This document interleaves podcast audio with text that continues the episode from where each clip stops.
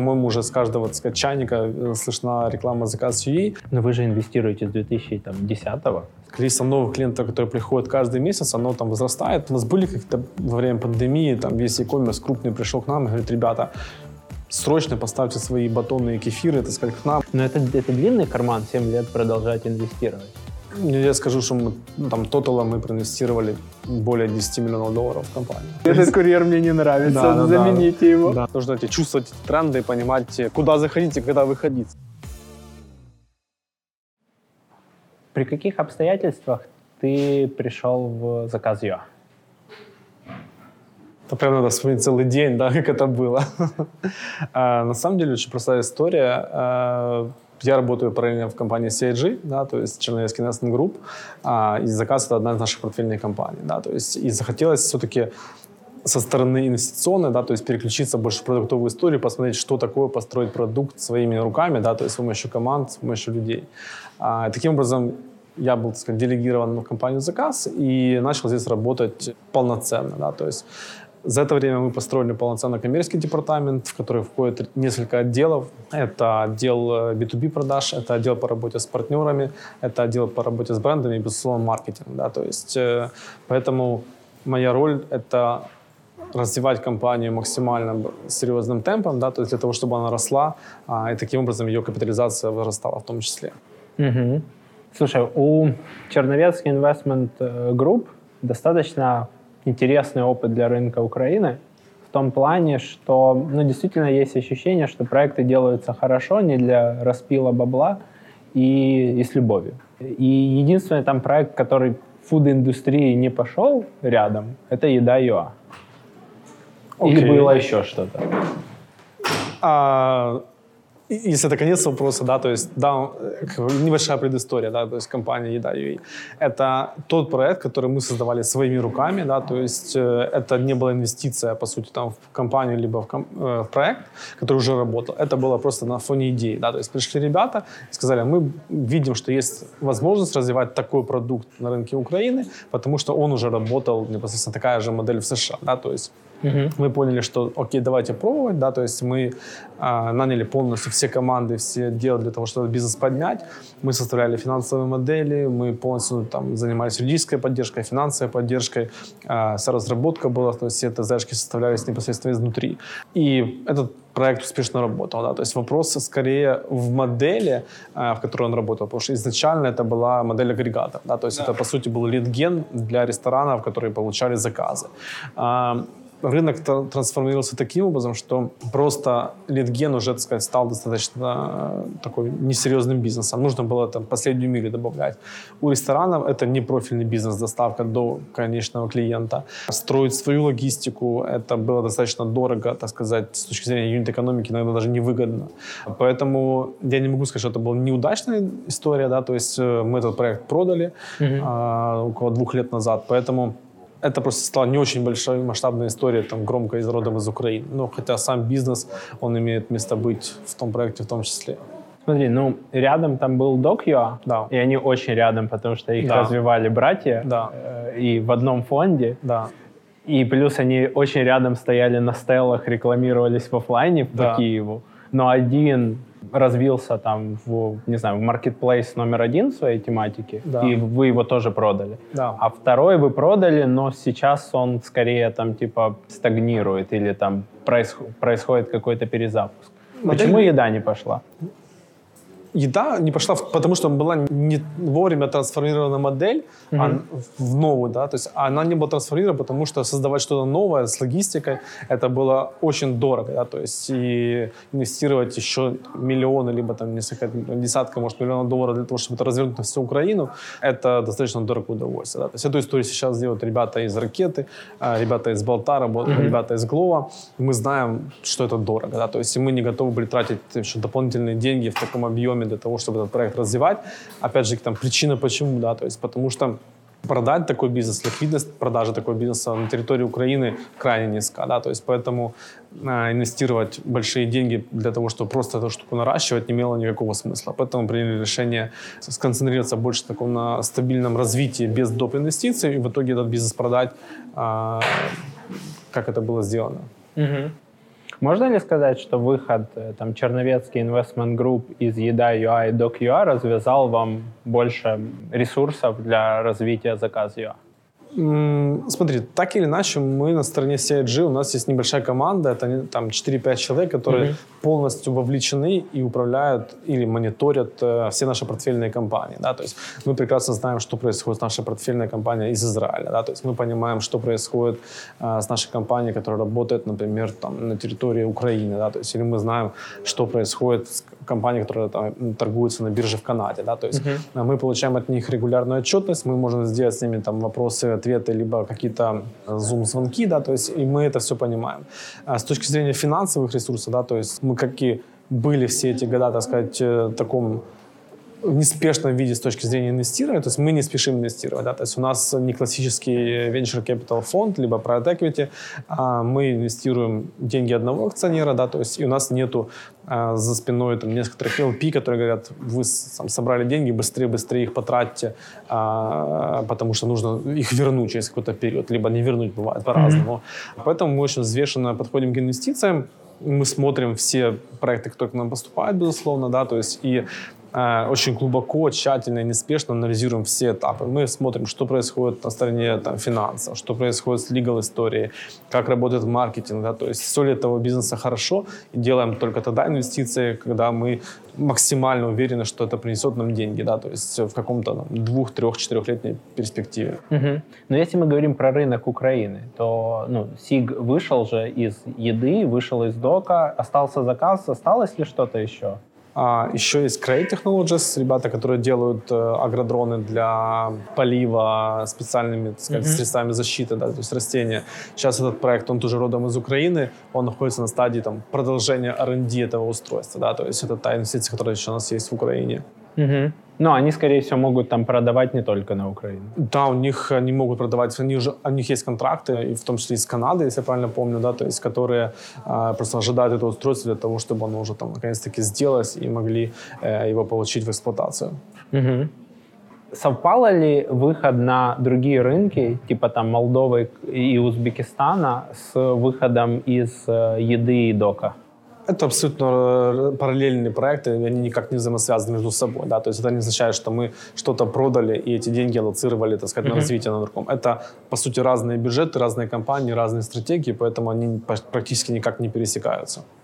Слушай, ты во время пресс-созвона э, был более таким, типа, прямолинейным, модель убыточная, начать убыточный бизнес, вопрос ликвидности, Rolls-Royce, ездить на Бали. Да-да-да. Что хочешь, можешь построить, но некому продать.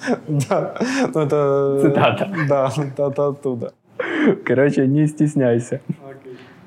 Хочешь создать чат-бота для своего проекта? Понимаешь, что сейчас важно работать не только с email-рассылками, но и в мессенджерах и в соцсетях? Хорошая новость. В сервисе SendPulse произошло большое обновление функционала чат-ботов. Ты теперь можешь использовать чат-боты в Фейсбуке, Телеграме и ВКонтакте а совсем скоро и в WhatsApp. А новый функционал Bot Server Bot позволит получать любую дополнительную информацию с внешних ресурсов. Можно выполнить запрос на свой сервер, получить оттуда данные и использовать их далее в ответах бота. Например, по названию города возвращать пользователю погоду, по анкете делать оценку стоимости кредита, при регистрации на события выдавать реальный статус регистрации и много других применений. Теперь возможности ботов возросли драматически. Попробуй создать своего бота в SendPulse, а поработав с редактором ботов, ты заодно научишься делать сложные цепочки в email-маркетинге.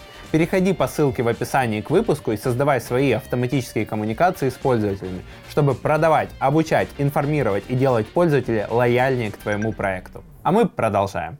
Кого ты считаешь заметным на рынке фуд-ритейла, кем ты восхищаешься? В Украине или в мире?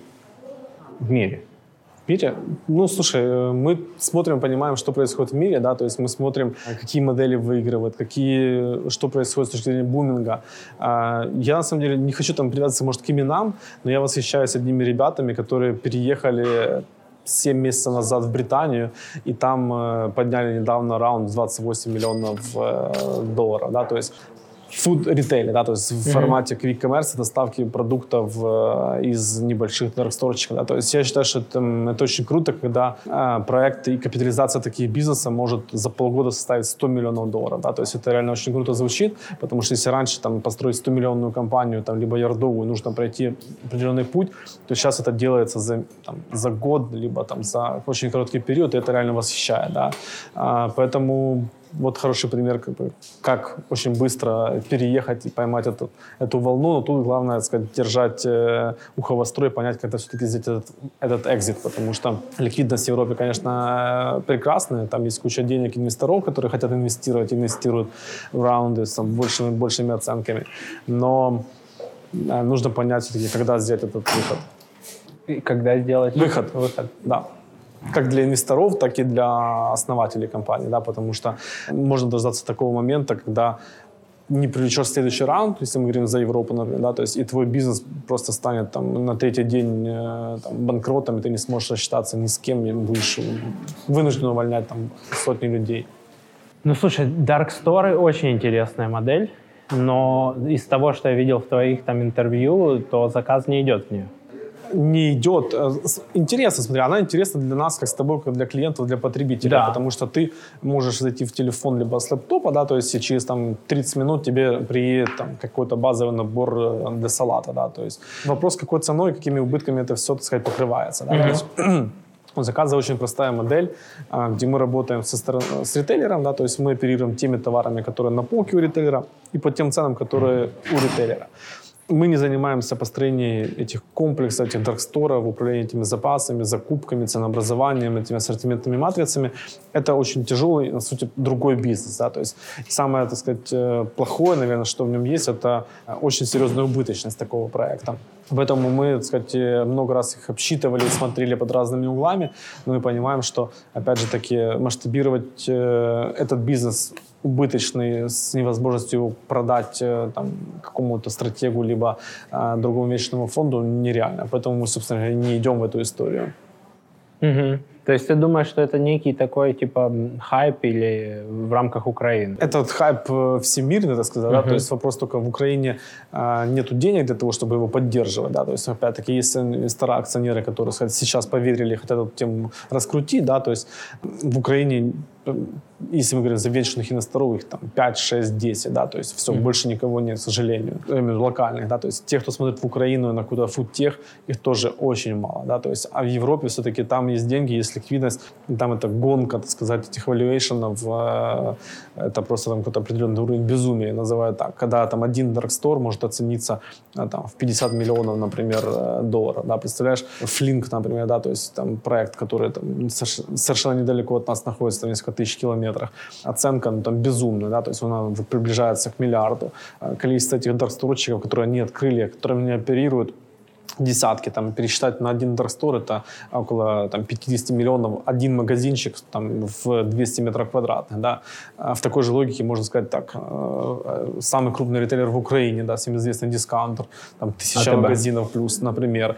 А, это не, это не ритейл нифига, да, то есть мы там меняем вывеску, называем это драгстор история, и всю эту выручку, которая у них есть, да, то есть умножаем на какой-то коэффициент, на 3, на 5, на 10, у кого какой фантазии, говорим, что мы драгстор, добавляем логистику за там какие-то 20 минут, и это будет стоить там каких-то бешеных миллиардов долларов, да, то есть угу. почему нет, да, то есть поэтому тут нужно как бы понять вот, вот этот вот момент, когда а, все-таки там стоит играть в эту игру, а где, на каких географиях не стоит. Слушай, ну, а, а Dark Kitchen? Dark Kitchen то, тоже та же самая модель, да, то есть... Э, Или это датируемая история, там, условным Глова, когда они делают внутри себя Dark Kitchen, который типа это не они, но на самом деле просто для того, чтобы обслуживать клиента. На самом деле эти все истории, они большие, они про экосистемы, да, то mm-hmm. есть, например, то есть что-то там дополняет что-то, да, то есть э, если мы возьмем там пример, кто там есть в России, например, да, то есть там Яндекс Такси, там, либо Mail, да, то есть а у ребят есть там большие активы, например, ВКонтакте, да, то есть какой-то да. там супер кэш-генерящий бизнес, который генерит огромные деньги, да, то есть за счет плюс этого... общие подписки. Ну, плюс, да, то есть они просто за счет этого денежного потока могут там датировать бесконечно, например, свой бизнес там таксишный, например, mm-hmm. да, то есть там заливать туда там огромные деньги, выжигая, так сказать, конкурентов таким образом, а, а потом э, в какой-то момент его сказать, а теперь там один километр стоит не один доллар, теперь стоит там рыночная стоимость 3 доллара. И все будут вынуждены платить, да, то есть в какой-то момент. И та же самая история, она и про даркичная, то есть где есть какой-то, если есть какой-то бизнес, который кэш-генерящий позитивный, да, то есть его можно, так сказать, этот поток направлять на какие-то истории экспериментальные, системообразующие, да, то есть которые э, могут потенциально стать когда-то прибыльными, да, то есть вот так. То есть это вопрос про глубину кармана? Это вопрос про глубину кармана. И по сути вы как группа и как компания просто поняли, что там есть вещи, в которые вы идете глубоко с 2010 года. Да. Есть вещи, которые вы сейчас не готовы, Точно. и, и надо будет в какой-то момент просто переходить в кэшкау. Да, какой у вас план, когда вы планируете стать операционно прибыльными и, и перейти в кэшкау? Э, я бы не сказал, что у компании стратегия перейти в формат э, кэш-генерящего бизнеса. Да, то есть э, мы сейчас инвестируем деньги в развитие компании. Да, то есть в ее масштабирование как на территории Украины, как, так и в других странах. Да, то есть э, Молдавия, Узбекистан — это те регионы, которые мы сейчас сфокусированы. Да, то есть мы там растем, и мы туда инвестируем. Да, то есть основные как бы, там, инвестиции, которые мы сейчас направляем, это все-таки там IT-команда, да, то есть это IT-разработка продукта. Она сейчас очень дорогая. Это десятки людей, которые которые постоянно работают над продуктом, поэтому весь фокус туда. Да? То есть э, вопрос, э, любой бизнес, наверное, можно сделать э, на следующий день операционно прибыльно. Да? То да. есть порезать определенный уровень костов, да, то есть искать... Да, там... я знаю ребят, которые занимались там тревелом, и после карантина они да. стали позитивными просто потому, что вынудило. Потому что вынудило, да, ну, просто если да, да, ты можешь стать либо таким каким-то образом замедлить рост, ну, таким, да, то есть это операционная прибыль, замедлить рост, либо ты должен инвестировать и инвестировать в продукты, в рост и маркетинг, который позволяет тебе расти как бизнесу. Но вы же инвестируете с 2010-го, с early adopter. Нет, нет, мы инвестируем с 2014 -го. А с 2010 по 2014 это, это, это с, с Егором, да? Это был? Егор, это был это его, так сказать, английские были инвесторы, которые его поддержали в этот период. Мы зашли уже чеком 2,5 миллионов долларов в 2014 году, и после этого уже начали поддерживать компанию уже всеми инвестиционными ресурсами, которые, mm-hmm. которые мы можем.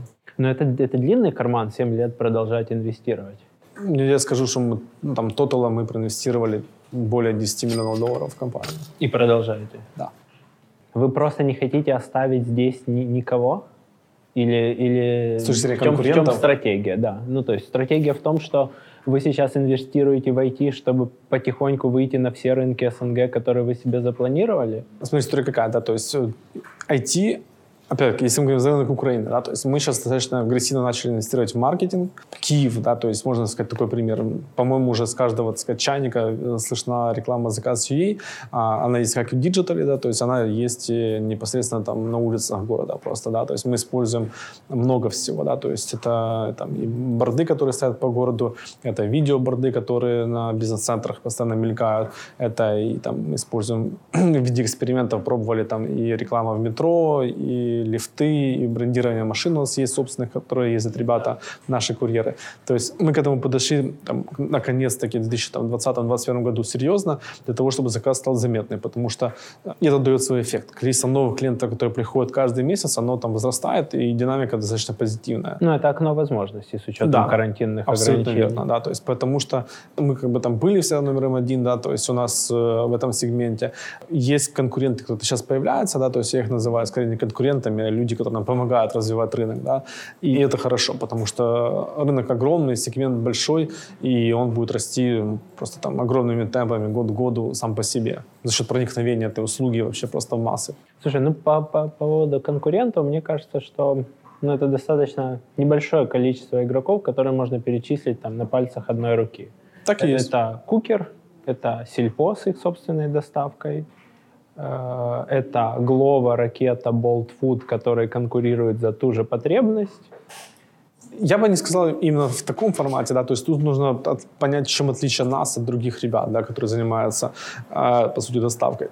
У нас есть преимущество, которое, вот, сказать, является нашим. Да? То есть мы можем обслуживать а, B2B клиентов. Да? То есть э, хорика, э, пожалуйста, если ты офис, если ты ресторан, ты можешь заказывать у нас весь ассортимент наших э, прекрасных ритейл-партнеров, с которыми мы сотрудничаем. Слушай, ну есть же компании, которые прям специализируются на хорике. Там заморозка, доставка мяса, молочка, ну, это у нас готовые у нас... там Да, это можно, но опять же, он- мы- готовые наборы, мы- которые просто превращают любой там, извини, цех в просто место, где подогревается. Смотри, это еда. разные, опять же, разные потребности. Да? То есть Мгм. мы для офиса, например, для любого там как, как заказ, либо как твой, либо как другой, да, то есть мы можем поставить там э, кофе, чай, там печенье, там овощи, там какие необходимы фрукты для там персонала. И в этом наша сила. Например, там другие ребята, они, например, у них там нет ассортимента. У нас ассортимент э, там, на самом большом ритейл-партнере там 40 тысяч, так сказать, например. Да? Ты можешь выбрать все, что угодно. Да? То есть среднее количество там 20-25 тысяч. У ребят, которые ты перечислил, у них ассортимент ограничен. Да? То есть он их может составлять либо сотни, либо просто там тысяча, полторы тысячи позиций, которые там максимально там продающие, но ты... А людям нужен ассортимент в какой-то момент. Понятно, что если тебе нужна какая-то там, быстрая доставка там, какого-нибудь салата либо кефира, ты это можешь там себе сделать. Либо с ребятами вечером пиво пьешь, да, там, с- под футбол какой-то. Это, это, это туда. А мы больше для... Ты видел портреты наших клиентов, да, то есть мы больше про долгосрочную такую закупку на 10 дней, 2 недели для семей, для офисов. И у нас нет никаких ограничений по весу, например. Да? То есть мы тебе можем привезти 300 килограмм тех продуктов, которые ты, тебе нужны для кухни, для твоего ресторана. А у ребят, э, которые перевозят в рюкзачках, да, то есть это 8, 9, не знаю, может быть, там 12 килограмм в каких-то исключительных случаях, когда можно довести. Слушай, вы рассматривали для себя э, такую модель, когда вы встраиваетесь в чужую экосистему и в чужие интерфейсы? Ну, например, Лики 24 Да. можно заказать напрямую, можно заказать внутри приложения Glovo с неким ограниченным Да. ассортиментом. При этом я как потребитель и как там, человек, который занимается маркетингом, вижу некую каннибализацию. Мгм. То есть мне там лики говорят, окей, мы доставим тебе следующий слот завтра с 10 утра, Да. их же товар, скорее всего, плюс-минус по тем же ценам, а может даже по тем же, через Glovo можно доставить за 40 гривен Мгм. за 15 минут. Да. И вопрос, в следующий раз я пойду на лики, которые меня обламывают, как бы типа закажи завтра срочная доставка, но срочная типа завтра с утра. Да. Или я привыкну пользоваться Glovo. И завтра Glovo поменяет лики на игрока номер два или там на аптеку сетевую и, и решат мою потребность. Смотри, у нас за счет того, что у нас другая модель операционная, да, то есть у нас нету скорости, да, то есть 30 минут, 15 минут, 6 минут, это, не про нас, да, то есть, Мгм. а, поэтому у нас другая логика вообще там и построения и логистики всех операционных процессов. А, поэтому мы как-то встраиваться, у нас были как-то во время пандемии, там весь e-commerce крупный пришел к нам и говорит, ребята, срочно поставьте свои батонные кефиры, так сказать, к нам. Мы сейчас тут будем на на нашем трафике, там, потому что холодильники с мобилками не берут, а за там, э, кефиром стоит очередь, там, с пепси-колой, да. Встаньте со своим ассортиментом, да, то есть, и мы там попытались проработать некоторые такие опции, но опять же, те сложность, да, то есть на нашей стороне э, мы должны определить, в какой зоне ты находишься, в каком, по какому адресу ты находишься, определиться, какие в этой зоне можем служить магазины, то есть мы тебе можем по твоему адресу, например, как здесь, да, то есть мы можем только привести тебя из магазина X, из магазина Y, там, Ашана, например, там, и Ноуса. Это означает, что из метро, к сожалению, мы тебя, например, не можем привести, например, там, или из мегамаркета. Есть определенный процесс там, сборки, упаковки, самой логистики, да, то есть поэтому а, с точки зрения вот этого фронт-энд интерфейса это очень тяжело реализовать, на самом деле, да, то есть чтобы эта вся логика была, опять-таки, соблюдена передача данных, да, то есть, опять-таки, клиентских. Наш сборщик, он же коммуницирует с тобой, если чего-то вдруг там нету, либо какие-то замены необходимо совершить. И вот это вот вся, весь этот трансферинг тех данных клиентских, так сказать, через несколько там этапов, это достаточно там тяжело, потому что если кто-то принял заказ, а а его должен обслужить наш колл-центр в какой-то момент, да, это все очень тяжело происходит, непонятно в, каком, э, в какой CRM это все сопровождать. Поэтому мы такие штуки попробовали, так сказать, там, обдумать, как это можно реализовать, но в эту историю не пошли. А, опять же таки, в какой-то другой странице e-commerce, там сказать, нету никакого смысла, потому что трафик мы там посмотрели, он условно одинаковый, да, то есть условно, на розетку ходят люди, те же, которые ходят на заказ, и то же самое там в обратную сторону. Поэтому м, мы остаемся таким стендалон, так сказать, e-commerce, который специализируется только на продуктовой тематике, да, то есть и не, там, не идет торговать там, батарейками, либо там холодильниками. Мгм. Ну, потому что эпицентр сейчас начал торговать продуктами питания. Слушай, ну и таким же образом розетка открыла аптеку, в которой я там Да, побывал, да. посмотрел. э, И алкоголя у них очень много И сейчас в алкоголя оффлайне. очень много в оффлайне, да, то есть э, алкоголь вообще драйвер в любом случае там продаж. Да. Это липкая, да, категория? Это, это хорошая э, так сказать, э, категория, но опять-таки есть определенные юридические так сказать, ограничения, которые не позволяют э, полноценно его так сказать, раскочегарить.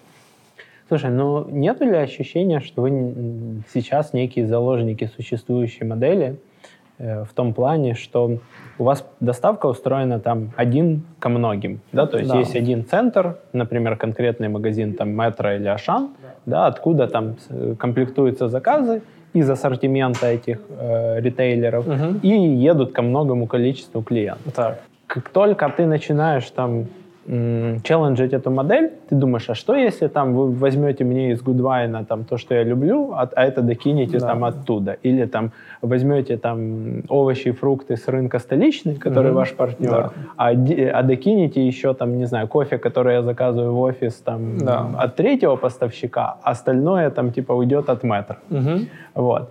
И думали ли вы по поводу этой некой консолидации, или вы приняли такое решение, что вы остаетесь в одной бизнес-модели и, и, и, и все? Так сказать, мы, опять-таки, мы посчитали такую, конечно, со стороны клиентов возникает вопрос, я хочу сыр из магазина А, вино с магазина Б и хамон с магазина С, да, то есть вы мне привезите, вам что, сложно, да, это все. Да, или, или просто будете ехать с моим заказом, захватите, захватите кофе. кофе еще там в ларьке, который находится там у меня возле дома, условно говоря, да. Тут вопрос, э, сколько это стоит и готов ли за это заплатить клиент, да, то есть, потому что наша сейчас логистика, она построена таким образом, да, то есть, э, чтобы она была максимально эффективна и дешевая для клиента, как конечного потребителя услуги, да, это там в среднем около 69-70 гривен да, стоимость доставки.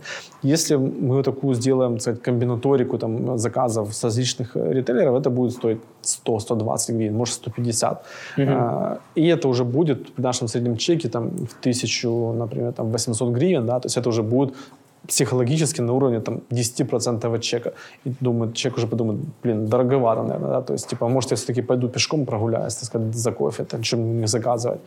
А, поэтому... А там не появится там другая маржинальность? Ну, там вот, если человек хочет что-то это такое особенное, там, А у нас, э, на кофе, у нас например, единая- другая у наценка нас, е- будет. У нас нету зависимости, там, наша, наша комиссия едина по всем категориям товаров, да, то есть у Мгм. нас нету зависимости. Если молочка низкомаржинальная, то мы берем там 0,1%, да, а если кофе там высокомаржинальный, то мы берем там 35%. У нас такого нет, у нас есть один тариф, с которым мы работаем, поэтому для нас это не имеет никакого значения.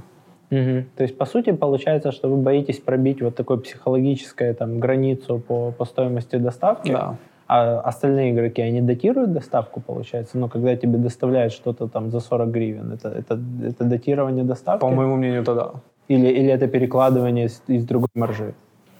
это это уже, так сказать, внутрянка другого бизнеса, Мгм. да, то есть э, визуально это выглядит как э, определенный уровень датирования, да, то есть каким образом датируется, с каким источником, это за счет инвестиционных денег, либо за счет каких-то доходных там, частей другого э, направления, тоже там вопрос другой, да, то есть, ну, потому что в Украине там э, спрос на курьеров там и в Киеве, да, то есть он просто огромный, сейчас э, куча вакансий, которые э, мы ищем, огромное количество персонала, да, э, курьеров, там, наших сборщиков, э, так и другие игроки ищут, есть спрос огромный, поэтому а, уровень зарплат постоянно растет, и держать ее на этих уровнях там, 70 гривен достаточно тяжело, да, то есть, Мгм. а, потому что даже определенная есть плотность заказов, и при плотности заказа понятно, что там экономика должна там работать более эффективно, но опять же таки а, за счет повышения э, заработных плат нужно либо датировать, либо повышать саму стоимость.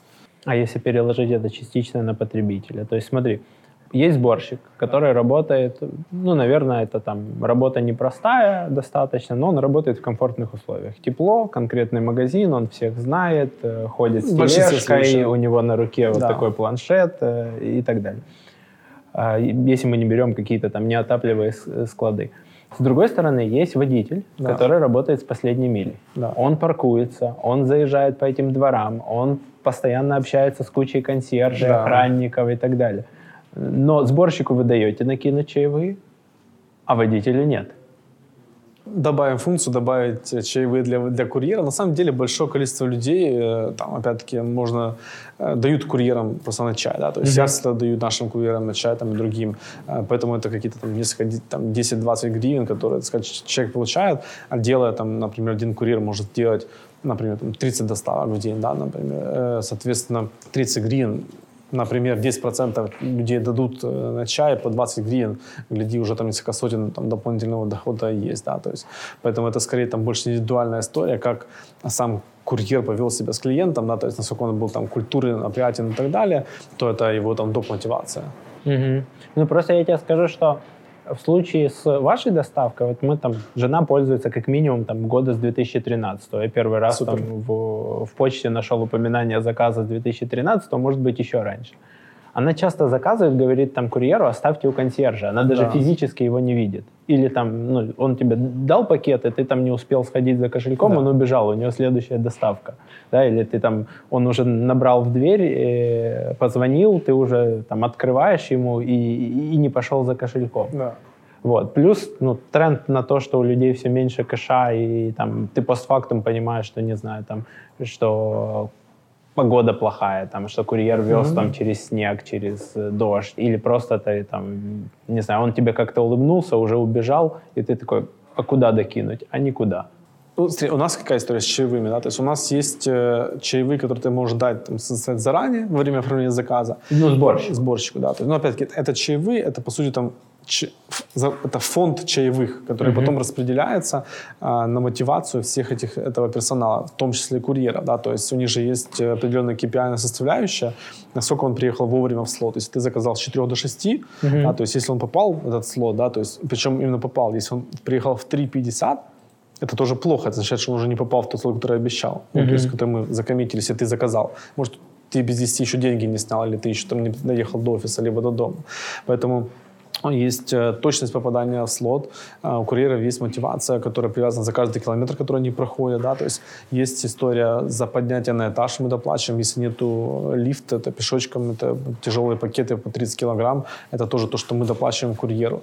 И э, доплата за вес. Да, то есть если есть, например, третий этаж на 80 килограмм, то мы курьеру доплачиваем.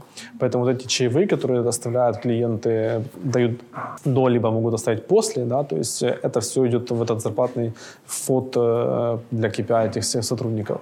То есть это приблизительно как, как на кухне на кружку, да, там, типа, типа которая того. делится да, между, да. между всеми командами. Ну, только оно не делится, оно делится в зависимости от того, как э, сотрудник заперформил, да, то есть непосредственно. Угу. Интересно. И чаевые есть уже и после заказа. То есть ты, если тебе понравился сервис, например, в приложении, да, то есть ты можешь потом докинуть там 5, либо 20, либо 30 гривен э, чаевых после оформления уже заказа, как бы к тебе приехал. Слушай, ну тогда вам надо активнее двигать приложение, потому что мне кажется, что жена у меня до сих пор через веб-версию а, заказывает. Это, это, это одна все. из моих задач, двигать приложение, потому что сейчас мы его запустили относительно, относительно не, недавно, да, то есть, но сейчас там около половины пользователей это уже там непосредственно в апках. Всех туда, потому что там это намного удобнее, комфортнее, так сказать, заниматься шопингом, е, там, если ты едешь там в метро, в троллейбусе, либо в такси э, по дороге домой, чем на большом лэптопе. Хотя вот B2B сегмент, ему нужен масштаб, ему нужно посмотреть там продукты, почитать какие-то составы. Для них такой паттерн поведения более интересен. Для классического B2C клиента это там, мобильный телефон и та же там частота одинаковых корзин мы заказываем практически все одинаковые там корзины меняется mm-hmm. там, условно там была курица, стала рыба, да, то есть очень примитивная история. Но в целом апки это, конечно, это круто. Сегодня Антон написал пост, э, Лики 24 наконец-таки запустили апку. Mm-hmm. Мы с ним э, активно общаемся, дружим. Общались где-то полгода назад. Он говорит, Жень, как у вас там апки? Я говорю, Антоха, делай, надо делать, потому что так или иначе клиент хочет иметь на телефоне. Вопрос просто частоты э, используемой конкретной апки да, у тебя в телефоне. Если ты заказываешь лекарства, не знаю, раз в год, то держать телефон не апку там, ну, такое себе удовольствие. Хорошо, что есть там сейчас телефоны с большим объемом памяти, это попроще сохранила, там все валяется. Но у нас просто там частота э, покупок э, примерно один раз там в две недели, поэтому так или иначе в телефоне должна быть апка. Ну, плюс апка дает тебе пуш, а пуш, он не это... такой как бы назойливый, как email, да, то есть там захотел, да. прочитал, захотел, да. там сбросил, И бесплатно. не кликнул, да. И ну, email бесплатно. это тоже условно бесплатно.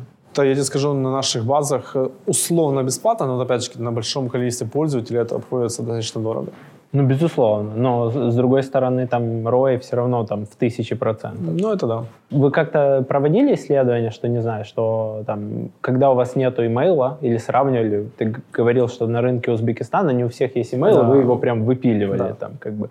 Вот, когда у вас нету имейла, насколько удорожается у вас э, повторное привлечение пользователей? Насколько снижается ЛТВ? Насколько снижается частота покупок? Смотри, мы на самом деле, у нас вот э, год, 21 э, год текущий, я его называю год ретеншна, и мы сфокусированы на этом показателе. Да? То есть э, маркетинг команда, ребята, которые занимаются email-маркетингом, и внутри канала, том есть там и пушом, и вайбером, и сообщением смс классической.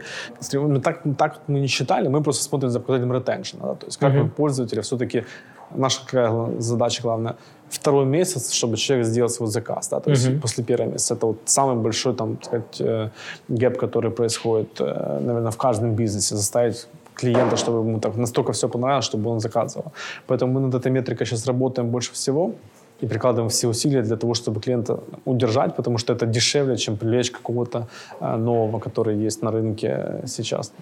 Ну, глобально, да, глобально в e-commerce у тебя есть две воронки, там 0.1 и 1.2. Да. 0.1 это там ты как-то сконтактировал, он оставил свои данные, э, и ты его стимулируешь, попробуй, оформи хотя бы раз первый заказ, да. да?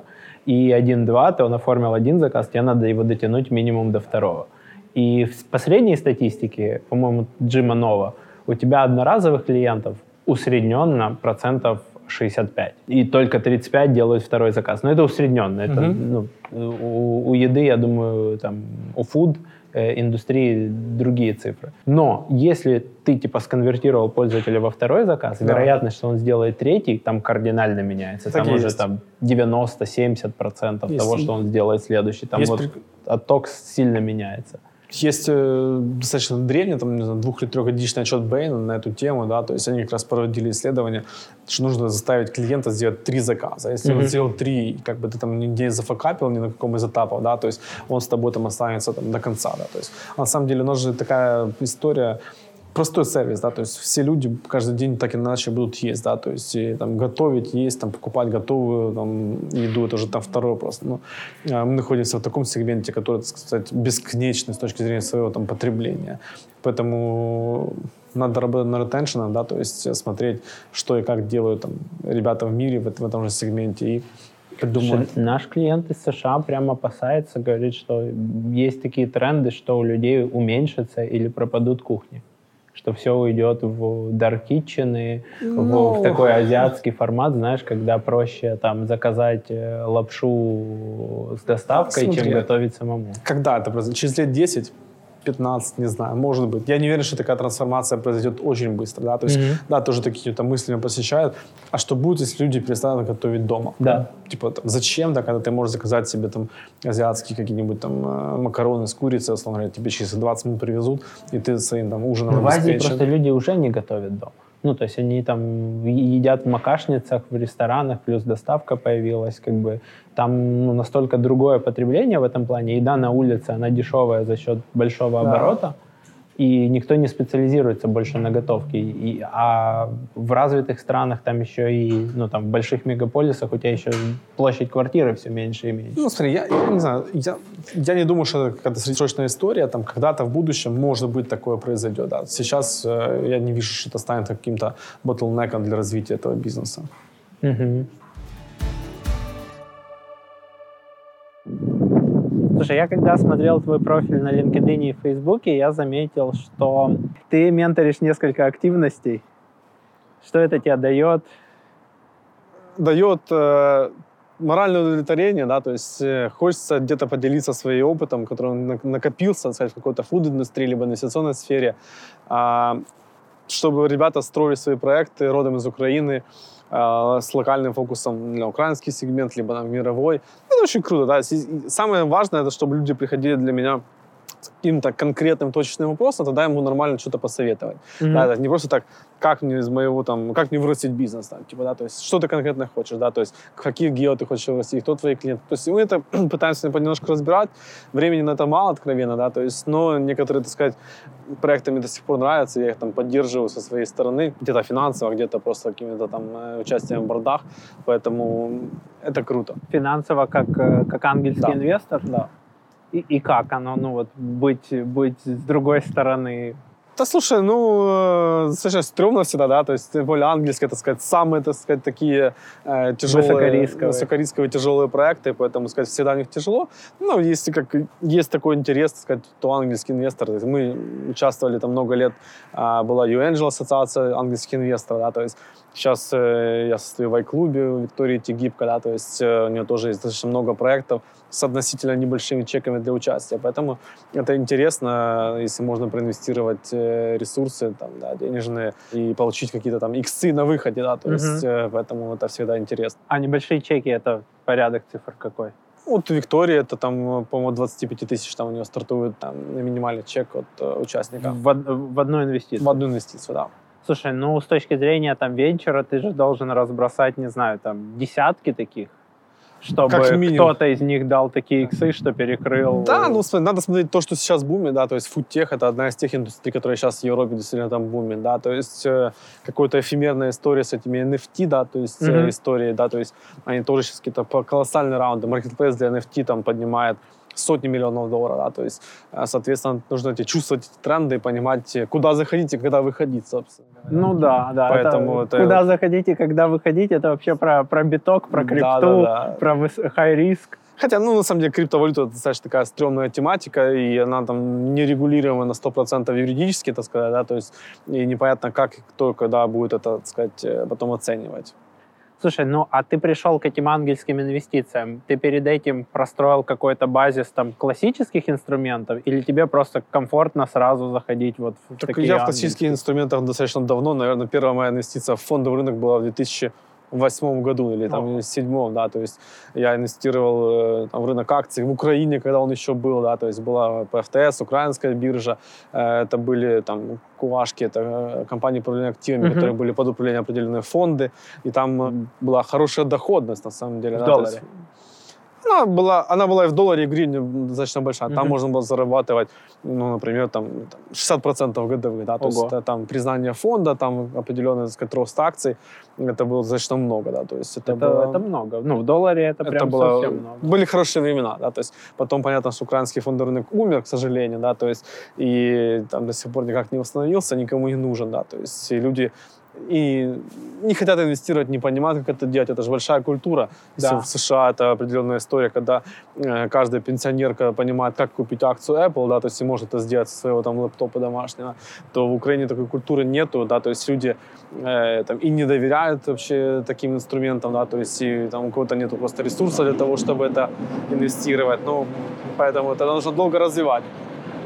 Слушай, ну сейчас инструменты становятся сильно доступнее. Сейчас появился e-лимит от НБУ, Да. сейчас есть условный там Interactive Brokers, было бы как бы желание. Да, и если бы это еще освещалось э, хорошо в СМИ, да, то есть и доносилось до населения. Никто не знает, кто такой Interactive Brokers, да, то Да. есть как открыть там счет, как от- отправить эти деньги на этот счет, да, то есть это э, нужно, на самом деле было бы неплохо. Я как попал в эту историю, э, я учился в нархозе в НЕО, да, то есть и там таком за курилкой справа был э, Институт развития фондового рынка, да, то есть и там я не курил, а и приходилось там что-то занимать время. И, ух ты, как штука, да, то есть двигается. И это что-то... Как фондовый рынок. Да, как фондовый рынок, падает громко, да. Поэтому я туда пошел, отучился, да, получил это образование, сертификат, и понял, как это работает с точки зрения всех этих процессов, да, то есть для того, чтобы э, иметь возможность инвестировать. Слушай, а что бы ты советовал начинающим ребятам с точки зрения вот там инвестиционной стратегии? Поскольку у тебя большой опыт свой в инвестициях, ты работаешь там и долго работал в инвестиционном фонде, э, как бы ты советовал строить стратегию там, не знаю, своему коллеге по работе? По- как инвестору Да. Я могу рассказать про, про подход, который, так сказать, я и мы исповедуем в нашей деятельности. На самом деле, перед тем, как сделать какую-то инвестицию, мы невероятно глубоко изучаем бизнес, да, то есть важно понять не просто есть какой-то там opportunity на рынке, да, то есть ты бац, там отправил деньги, да, то есть там сидишь чего-то ждешь чудо, что там твои там 100 гривен превратятся там в миллион.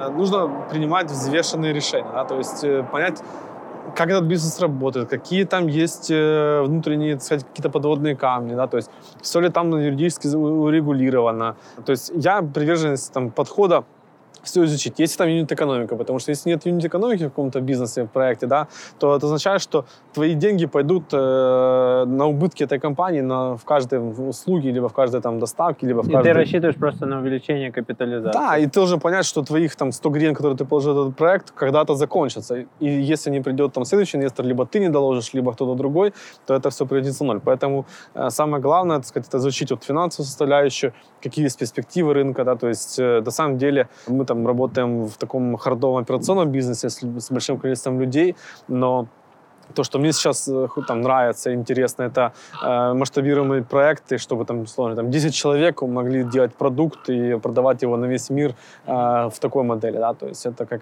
Genesis Style, да, то есть наши ребята, которые там родом mm-hmm. тоже украинский фонд, они как раз на этом специализируются. И это очень интересно. Слушай, ну я так понимаю, что ты инвестируешь прям в прямые конкретные тикеры, не в ETF-фонды, не да. в какие-то да. смешанные истории, а в конкретные тикеры.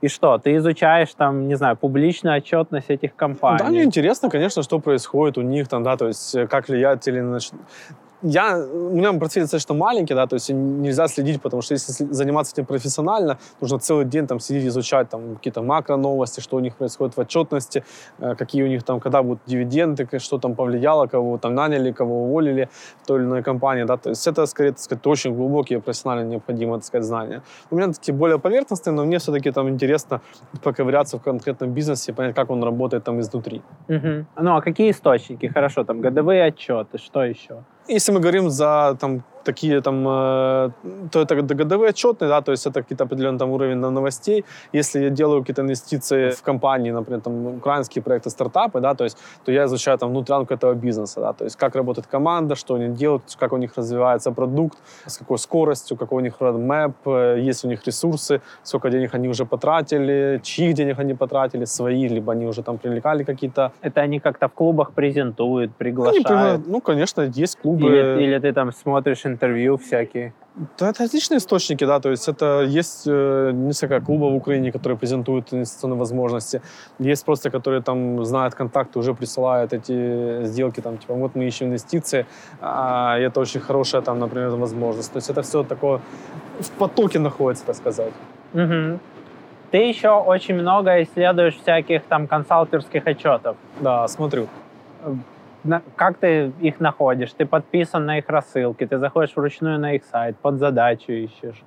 Да, опять же, у нас есть команда аналитиков, которые, так сказать, работают каждый, каждый день с определенным, так сказать, анализом. Они неплохо нас суппортят с точки зрения ежемесячных либо квартальных отчетов вообще там по рынкам, например, да, по сегментам, которые нас интересуют. И это означает, что у нас есть э, доступ там где-то платный, где-то бесплатный к э, различным аналитическим отчетам, да, то есть, э, опять же, в большинстве случаев там много консалтеров, да, то есть они размещают либо какие-то урезанные версии, либо там даже большие, там, масштабные на 100-150 листов отраслевых отчетов бесплатно, да, то есть поэтому можно их там найти, почитать, под конкретную задачу, да, то есть так, тема, которая тебя интересует, а, изучи, да, то есть э, очень классный источник информации, который это тоже, так сказать, мне очень нравится, это коммуникация, да, то есть на самом деле, если мы говорим там за бизнес-заказа, есть большое количество компаний в мире, которые таким же бизнесом занимаются, uh-huh. и мы никаким образом не конкурируем с точки зрения географии, да, то есть есть проекты там э, из Германии, из Норвегии, там из США, из любой другой географии, там из а, Азии какой-нибудь, и вот этот вот обмен опытом, да, то есть, например, ты говоришь, типа, чуваки, какой у вас ретеншн, например, да, то есть он говорит, у нас там такой, о, блин, а у нас такой, да, например, да, то есть у кого лучше. А что вы делаете? А что вы делаете для, для того, чтобы у вас был там такое, там, и как его там можно улучшить, да, то есть или там про маркетинг, да, то есть э, сколько вам стоит привлечение клиента, там, кто говорит, там, доллар, например, да, о, прикольно, у нас два, как вы делаете, там, его за доллар? Слушай, ну, а когда у тебя за спиной заказ UA, понятно, вы можете летать, обмениваться опытом. А когда ты делаешь это личными инвестициями? Да не надо летать. Есть Zoom э, или Hangout Meeting, ну, да. и можно э, бесплатно со всеми поговорить, написать, опа, присоединил. А, можно написать в LinkedIn любому человеку, да, то есть и найти с ним прямой контакт там, за 15 минут, вообще не проблема. Слушай, ну а чел... возвращаясь к вопросу, человеку, который хочет заняться инвестициями, там твой коллега, ему сразу идти на фондовый рынок, читать годовые отчеты, общаться с инсайдерами? Не знаю, насчет инсайдеров. Э, конечно, надо читать. Если ты не будешь читать, ты не будешь разбираться, ты, скорее всего, свои инвестиции все потратишь э, впустую. Да, то есть... Ну, а классические инструменты, условно, там, не знаю, депозиты, драгметаллы, да, слушай, по-моему, это уже устаревшие, так сказать, варианты, где ты, где ты можешь в лучшем случае там сберечь свои активы, да, ага. то есть, ну, какие депозиты, уже там, к сожалению, украинским банкам никто не верит, наверное, ну, то есть никто не несет там депозиты, там, кроме какого-то более э, такого староверов населения, которые, так сказать, еще верят банкам, и там думают, что их спасут 12% годовых в гривне. Да, да меньше уже. Или 8, за, или 9. После налогов и, и того меньше. Да, после налогов, военных сборов и всего остального, да. Поэтому, конечно, нужно читать, разбираться, там, общаться. Есть э, там те же ряд клубов, которые там по, по интересам, сказать, это тоже там iClub, там, отличные ребята, там э, несколько десятков людей, которые там постоянно собираются, общаются, спорят, да, то есть дискутируют, что выиграет, что проиграет, э, хорошо такая модель или плохо, да, то есть принимают какие-то решения, кто-то инвестирует, кто-то нет, да. то есть это все очень интересно, это жизнь. Посмотрим, что будет, так сказать, кто выиграет. Ну, у тебя риск-профиль какой в итоге? У тебя э, да агрессивный? Я, да нет, я бы назвал бы наверное, сбалансированный такой, да, такой. Какую доходность там в долларе вот ты целишься, например? 20-25, наверное. Это консервативно? Это да. Это, это сбалансированный. Это сбалансированный, да. То есть у тебя есть инструменты с доходностью да. там 30-60, да. и есть там стабильные с доходностью 10? Или, Где-то так. Или, или какая нижняя граница для тебя комфортна? Нижняя, слушай, наверное, нижняя это недвижимость, да, то есть угу. это... 7? это 10-12 лет окупаемости, да, то есть сейчас вот mm-hmm. то, что мы говорим, ну, Киев, Киевская область, если да, такие объекты, э, такой горизонт, ну, опять же, да, то есть парадоксально, опять-таки, что она сейчас очень бумит, да, то есть сейчас недвижимость там, каким-то страшным темпом растет, да, то есть э, и те объекты, которые там двух-трехлетней давности, они там уже могли там удвоиться, например, в цене в своей, да. да, с точки зрения там не просто доходности аренды, да, которая там есть. А, поэтому сколько это будет продолжаться на рынке Киева, тоже еще интересный вопрос. Но аренда не растет в такой цене. Аренда точно не растет, но сами объекты растут. Самое интересное, там, я там, мои прогнозы, то, что я, так сказать, думаю, я все-таки думаю, что мы дождемся в какой-то краткосрочной перспективе этих однушек по 60-80 тысяч долларов, которые там вернутся опять э, в такой цене. Вот эти вот 2008 да. год. Слушай, ну мне кажется, что сейчас очень много людей ломанулось в недвижимость, потому что, во-первых, депозиты сильно порезали, ОВГЗ доступны далеко не всем, надо быть прям продвинутым ну, да. и так далее в большинстве случаев ты приходишь в банк, банк занимается финмониторингом, и да. у большинства людей нет источника э, официального получения да. этих денег. А в недвижимости они там делают или переуступку, да. или, или покупку там без банка чисто с нотариусом, угу. и, соответственно, там к ним возникает меньше вопросов, и они такие, это проблема меня будущего, что через три года меня спросят, за какие деньги я купил вот этот объект. Так или иначе, Украина идет с точки зрения там, э, обеления налогообложения. Да? То есть это очень круто, да? то есть, э, когда все начнут платить налоги. Да? То есть, э, да, это подорожает с точки зрения там, каких-то цен, например, да? то есть на все продукты, там, на, на услуги, но зато будет хорошо с точки зрения там, какие-то доходной части в бюджеты. Дождемся, дороги начнут делать, поезда будут более тихие там, и так далее. Дай бог, дай бог. Просто ну, у меня было ощущение, что недвижимость имеет доходность там 6-8%, а с текущим ростом цен, я не знаю, она просядет в 5% или начнет расти рынок аренды с точки зрения стоимости? Насчет, не думаю, что недвижимость начнет расти с точки зрения аренды, да, то есть она не показывает такой динамики. Посмотрим. Who knows? Давай поговорим про то, как ты развивал коммерческий отдел с нуля до 35? До 30 плюс, да, людей, да. Из каких частей он состоит и, и, и как ты его развивал? Давай, из каких частей состоит сначала отвечу, да, то есть на сегодня это ряд отделов, это все сильные ребята, которых удалось скомпоновать за два этих года работы. А, структура следующая, это отдел маркетинг, да, то есть это то, что движет продажами в компании по всей Украине и других наших странах. Это полностью все in-house специалисты, э, которые делают полностью весь цикл маркетинга, то есть от копирайта, от идеи до там, графического дизайна. У нас есть полностью свои PPC-специалисты. Это отдел э, SMM, э, кто работает с Фейсбуком отдельно. То есть э, полностью все мы делаем in-house. Но есть все-таки те моменты, там, которые мы хотим там, либо спросить ну, там, стороннее какое-то мнение, либо у нас есть какие-то пробелы информации, где мы привлекаем сторонние структуры. Там, по сошке, например, нам интересно, как продвигается. Да? То mm-hmm. есть это история, где-то нам интересно, как сделать какую-то там сквозную аналитику. Есть профессиональные люди, которые этим занимаются. То есть мы там проводим небольшие тендеры и определяем, кто с нами поработает над конкретной там задачей. А, окей, маркетинг проговорили, отдел B2B продаж – это отдел, который занимается исключительно корпоративным сегментом, делает прямые продажи в хорику, в офисы. Uh-huh. В этот сегмент э, обслуживает B2B клиентов наших ключевых, которые у нас есть э, оптовые клиенты. Третий отдел – это отдел по работе с брендами. Да, то есть мы сейчас для многих брендов международных и локальных из Украины запускаем различные рекламные активности для того, чтобы продавать конкретно их больше продукции через нашу платформу заказ UA. Да? То есть это ну, мы разрабатываем различные механики, которые позволяют это делать. Это там, и баннерная реклама, это и другие там инструменты, а, чтобы конкретно их товар продавался больше и больше через нас. Еще один из отдел – это отдел по работе с партнерами, да, то есть за счет того, что у нас большое количество партнеров как в Украине, так и за пределами, а, необходимо их запросы постоянно обрабатывать, получать, обрабатывать их внутри, давать им обратную связь. Поэтому есть отдел, который занимается этим функционалом в том числе. Да, то есть вот такая вот это, по сути, четыре отдела. Есть еще пятый э, отдел как направление, это пиар непосредственно, то есть тот, кто занимается взаимодействиями со СМИ, пишет различные вопросы-ответы, либо материалы для СМИ, да, то есть занимается организацией э, определенных съемок. Поэтому, по сути, таких вот пять отделов — это то, что есть на сегодня. Да, то есть это 30 плюс людей, которые э, занимаются полностью в коммерческом департаменте различными направлениями.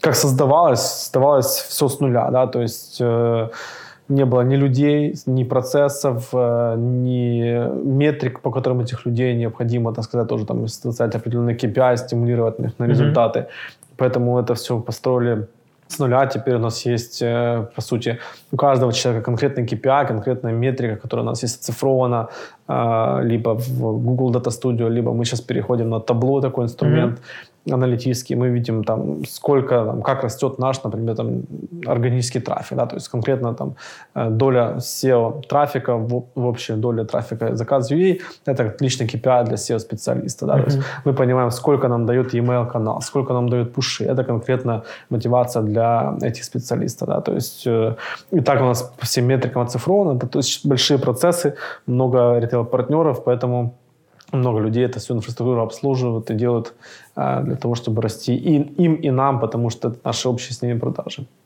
Как у тебя устроена там структура? То есть тебе подчиняются пять руководителей этих отделов. Да, есть руководители отделов, и я с ними коммуницирую напрямую. У них есть свои ребята, которые работают уже непосредственно в их командах. Угу. Какие дэшборды ты отсматриваешь, там, не знаю, каждый день, каждую неделю, каждый месяц? На, за какими цифрами ты лично следишь? Смотри, у меня там, очень много метрик, с которыми там я мониторю и слежу. Верхний уровень — это наш GMV, это те продажи, mm-hmm. которые мы делаем в рамках компании. А, понятно, что они там могут дробиться уже там на ритейлеров, на города, да, то есть это уже, так сказать, внутренняя информация. Но я тоже смотрю, где нам лучше расти, в Киеве или в регионах, да. во Львове или в Одессе или в Днепре, да, то есть это тоже решение, куда направлять маркетинг, где он более эффективный, где он более дешевый с точки зрения привлечения пользователей и где есть э, меньше конкуренции, больше спроса, да, то есть это все решения, которые я принимаю непосредственно. То есть уровень продаж я смотрю э, за Custom Acquisition Cost, да, то есть uh-huh. сколько он стоит э, привлекать клиента в целом для компании, сколько стоит привлекать для конкретного ритейлера, сколько стоит привлекать в отдельном взятом городе, да, то есть, э, потому что иногда мне выгоднее привлечь, условно говоря, там в городе Львове для какого, Львов для какого-то конкретного ритейлера, чем для кого-то в Киеве, да, то есть просто с точки зрения эффективности. И mm-hmm. тут я как раз за этим и смотрю. Э, я обязательно наблюдаю там наш год retention, это там retention, да, показатели, сколько клиентов у нас остается, сколько, к сожалению, отваливается, да, то есть э, после использования сервиса. Это там одна из главных метрик, которую, так сказать, нужно прокачивать. Нет предела совершенства, да, то есть mm-hmm. Что еще, да, то есть э, уровень, но отдельно у нас по B2B, это уровень B2B продаж, да, то есть сколько у нас клиентов э, сделали заказ, какие когорты по ним, э, сколько пришло новых клиентов, это отдельные метрики, они у нас идут и по B2B, и по B2C клиентам, э, сколько мы привлекаем каждый день, либо каждый месяц. А, клиентов. То есть на самом деле у нас э, десятки отчетов по каждому из направлений, да, то есть и э, постоянно за ними идет постоянный контроль и мониторинг, да, то есть если что-то где-то там режет глаз, либо есть там возможность для улучшения, садимся, это обсуждаем, выставляем, какими ресурсами мы это можем достичь, да, то есть там задача вырастить Одессу там в три раза, да, то есть uh-huh. каким бюджетом это можно сделать, если там такой потенциал. И тогда мы принимаем решение там идти либо не идти, да, то есть я исповедую там в своих командах определенный уровень гибкости, да, то есть мы много экспериментируем, тестируем, потому что в бизнесе нельзя идти просто по какой-то одной там протоптанной дорожке, всегда нужно что-то менять, экспериментировать и смотреть, как это отрабатывает, ну, как это сработало в том или ином случае. Для Украины вы сейчас максимизируете GMV?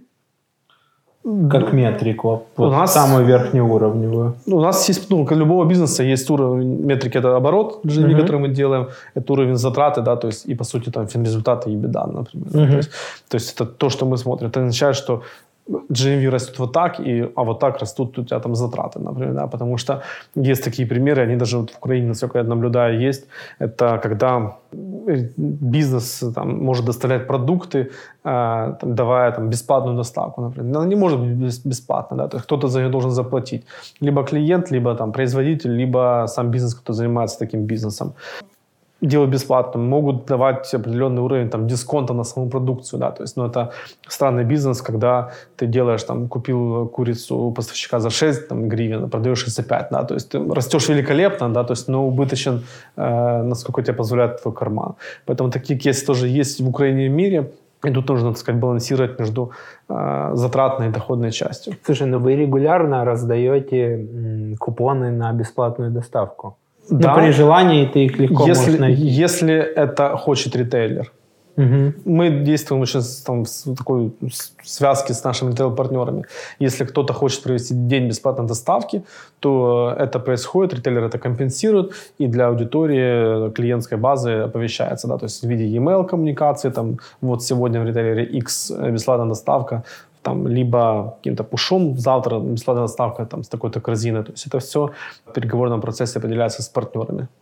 То есть, когда вы выдаете купон вместе с международной платежной системой, то в этом заинтересована, например, международная платежная система для того, чтобы там их карточками пользовались. В том числе у нас есть различные, у нас есть партнерские программы, да, которых мы тоже там строим э, рост э, продаж там, и наш, и их. Да, например, у нас есть отличная была программа а, сейчас есть MasterCard, у них да. MasterCard больше, да, то есть ты там накапливаешь эти баллы, да. и потом можешь их применить, условно, там на заказе, да, то есть...